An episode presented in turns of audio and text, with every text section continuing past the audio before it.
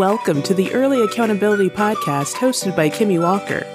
Kimmy has a track record of serving as a behavior change and improvement catalyst for individuals, groups, and organizations. Get ready to make the best version of yourself a priority. Now, welcome, Kimmy Walker. Welcome back to the next episode of the Early Accountability Podcast. Kimmy Walker here, your host. As I told you last episode, if you listen, we are going to be having an update from a past guest on the show. But this is going to be actually a two part episode. There's so much information, so many details. I wanted to make sure that we were all kind of like aware of what the story was before, kind of had a summary of the guest interview from the past, and some may not have been listeners at that time. Zaina Williams was actually a guest on my show for episode 10, which is a long time ago. She was definitely one of my first guests on the show, and as I tell people, if you go back and listen to episodes 1 through 10 of my podcast, all of those ladies are definitely some powerhouses and some go getters. And I am so grateful that she was definitely one of my first interviews on the show and definitely been one of the most influential episodes by far. And just a great story, actually, overall. So, Zaina Williams was on the show, and her episode, episode 10, was titled Conquering Law School in Her Father's Memory. Zaina Williams at the time was in law school, and during the time she had lost her father, during the time that she was going to get into law school.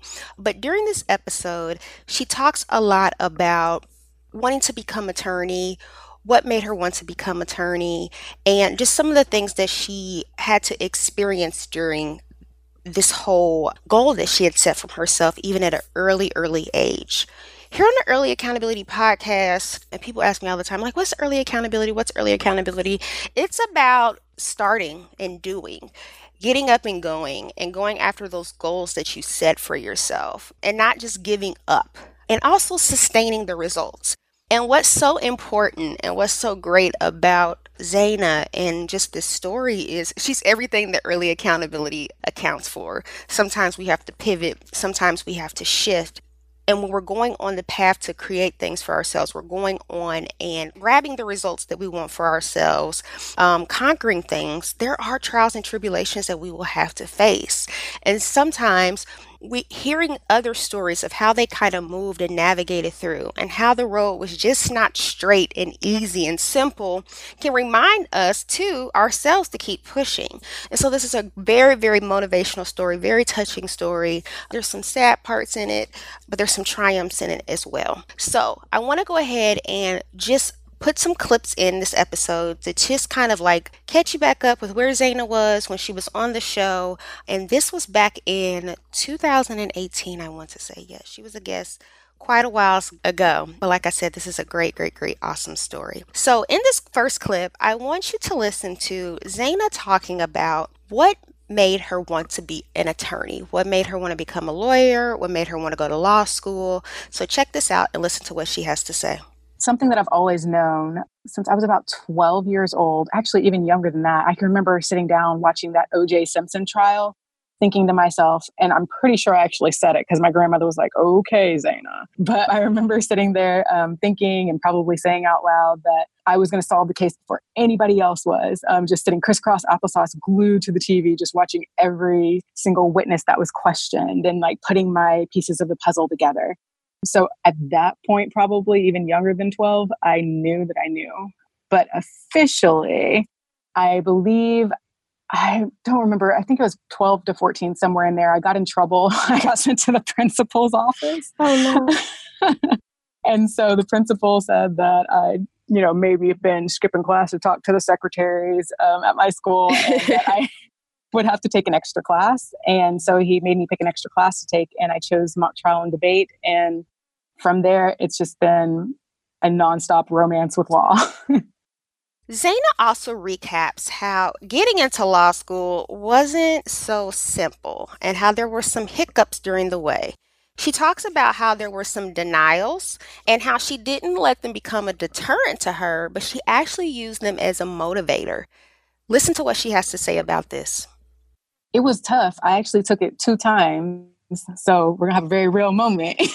the first time I took it, I did not get it. I were actually I got accepted to two law schools way late in the game, but I had so many denial letters. I still mm-hmm. have all those denial letters on my vision board, on the back of my vision board. Mm. Um, okay. so I retook the LSAT, ended up getting into, I think, three schools, but the school that I'm at now was one that I'd visited and for several reasons wanted to go there for a little bit and see what happens. So got in. Second time was the charm. Zaina chronicles one of the largest hardships, hurdles, and just losses that she had to experience on her journey to getting into law school. She talks a little bit about what happened and just the hurt and pain that she felt during that time and how hard and difficult it was for her. Listen in as she talks about the journey to achieving her goals, even during one of the biggest upsets and loss during her life. And I think that's such an important part of your story because you were able to accomplish such a difficult task that many can't, applying and getting into law school while you were going through so many personal changes. Would you be willing to talk a little bit about that and how, given the things that were going on with you to the extent you're comfortable sharing, how are you able to still push forward and do the goals that you had said you wanted to accomplish for yourself, which was getting into law school and going on the route to becoming an attorney. The other thing is, I lost my father um, in 2014. Shortly before that, I lost my grandmother um, mm. and just went through hell and back. I think it was three car accidents in a year and a half. Wow. Um, just the most insane testimony by the grace of God. I'm alive, but the journey has not been easy. It's a victory some days just to get out of bed and to brush my teeth and get up and keep going. Right. But, so, you know, just keep pushing. That's all I can do. on her first interview on the show, Zaina talked about going through grief and working through the grief process. And I think this is such an important clip to replay because she talks about, too, in this clip, just how it's kind of a journey. And I think that's so important because often, with lots of different things, people think that there will just be an end and it's done. I'm over it. I no longer wake up any days and feel pain, but it is. Grief and loss and navigating these things are just a journey. They're not always just a destination. And I know that's something I talk a lot about when it comes to like weight loss and my own weight loss journey, but there are many things in life that we have to realize there's not just always this clear cut beginning and end. There are things that we will always have to kind of work through and navigate through, and then that, that's perfectly normal. So listen in on this clip. There's a couple of things in here. Zaina's going to talk about two big things that helped her through the loss of her father, through her grief process. And also, she talks about early accountability or just accountability and how she used transparency, vulnerability, and her support circle to help her push through and still stay accountable to the goal that she had for herself, which was still getting into law school. So check this out. Honestly, there are two things that got me and are still getting me through this process because the grieving process for me still is not over. Um, Absolutely. It's still a journey and it's one that I'm still working through. But I would say my mom was number one. Actually, number one is God, but number two would be my mom. Okay. Um, seeing her strength. I mean, I know how much I if she wasn't here, I probably wouldn't be alive. I'm gonna be honest with you. Mm-hmm. Because if I didn't know that it would kill her, if I would have taken the step to maybe end my own life, then right. I probably would have because my world revolved around my father, loving him, taking care of him, and his illness. And I just truly did not believe that he would ever pass away. I'm gonna be honest, he was super. Right. Yeah. So seeing her strength and watching her get up and put makeup on and still look beautiful every day and watching her struggle through it and putting up with my nonsensical way right. during the grieving process like her strength motivated and still does inspires me um, yes so the other thing is god because without god there are times when during this grieving process i have literally cussed at god and i know that's the thing you're not supposed to say but that's the truth because i felt like he hated me why would you take something that meant so much to me Right. You know what I mean? And it's just such I a time. You. Yeah. yeah. That's really hard. So, so he pursued me. He pursued you. yeah. yeah. God is the most beautiful image of love that I've ever felt is that even when I was running from God, and please believe during this grieving process, I have mm-hmm. run from God. He has pursued me and showed me what true love looks like despite it all. Mm-hmm. When you got the scores that you wanted to get on the LSAT, or you got the acceptance letter for the school you wanted to get at, you weren't able to, your father was gone at that point, but I saw you really posted a lot where you still seemed very proud of yourself and kind of knew he was still there with you in the journey. Can you talk through that experience for you? Because I thought that that was very, uh, just took a lot of strength to do, even to post and, and put all of that on social media, even when you were still studying for the LSAT, to be able to put some of those things and just still knowing that his presence was there as you were kind of pushing forward. Did that help you in healing or in your healing? Because it's still a journey. Right. Transparency has always been something I'm an advocate of. Mm-hmm. There's no sense in if my journey and my grief and this process can help motivate somebody else to know that if I can still keep going despite it all, they can still keep going, then why wouldn't I share it? I've never been the best at being completely private and secretive and the quiet, sweet little girl. Mm-hmm. I've just always been very transparent and honest. And to be honest, that created a, a level of accountability because when I do post my journey from whether it be weight loss or through my dad's sickness or through this, you know, getting into law school campaigns, things like that, it holds me accountable because now I know that people are looking at me and right. I get messages from people who are inspired to keep going, then that means I can't give up. Now I have somebody holding me accountable. So it helps motivate me. so it sounds like big big things for you were your support circle, vulnerability and visibility. Absolutely. Are are big big things.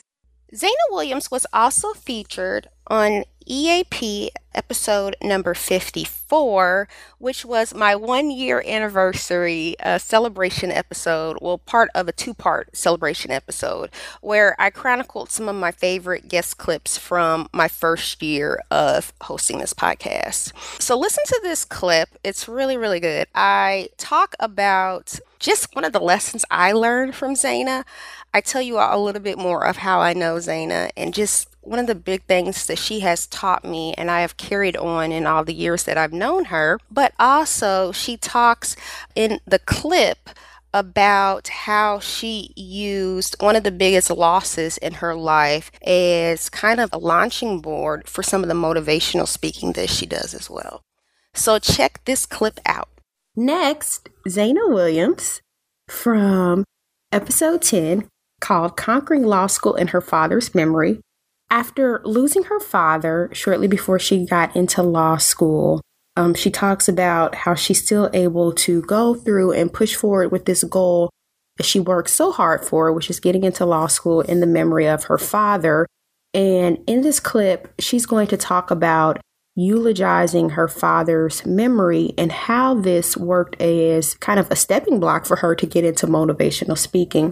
Uh, what's so powerful about Zaina and there's multiple reasons she's in this. Um, this clip is just very powerful in how she was able to take this moment and move. But Zaina, I actually met, or she introduced herself to me years, years, years back on the internet, just by some blogs that I was doing at the time for newbie and wellness.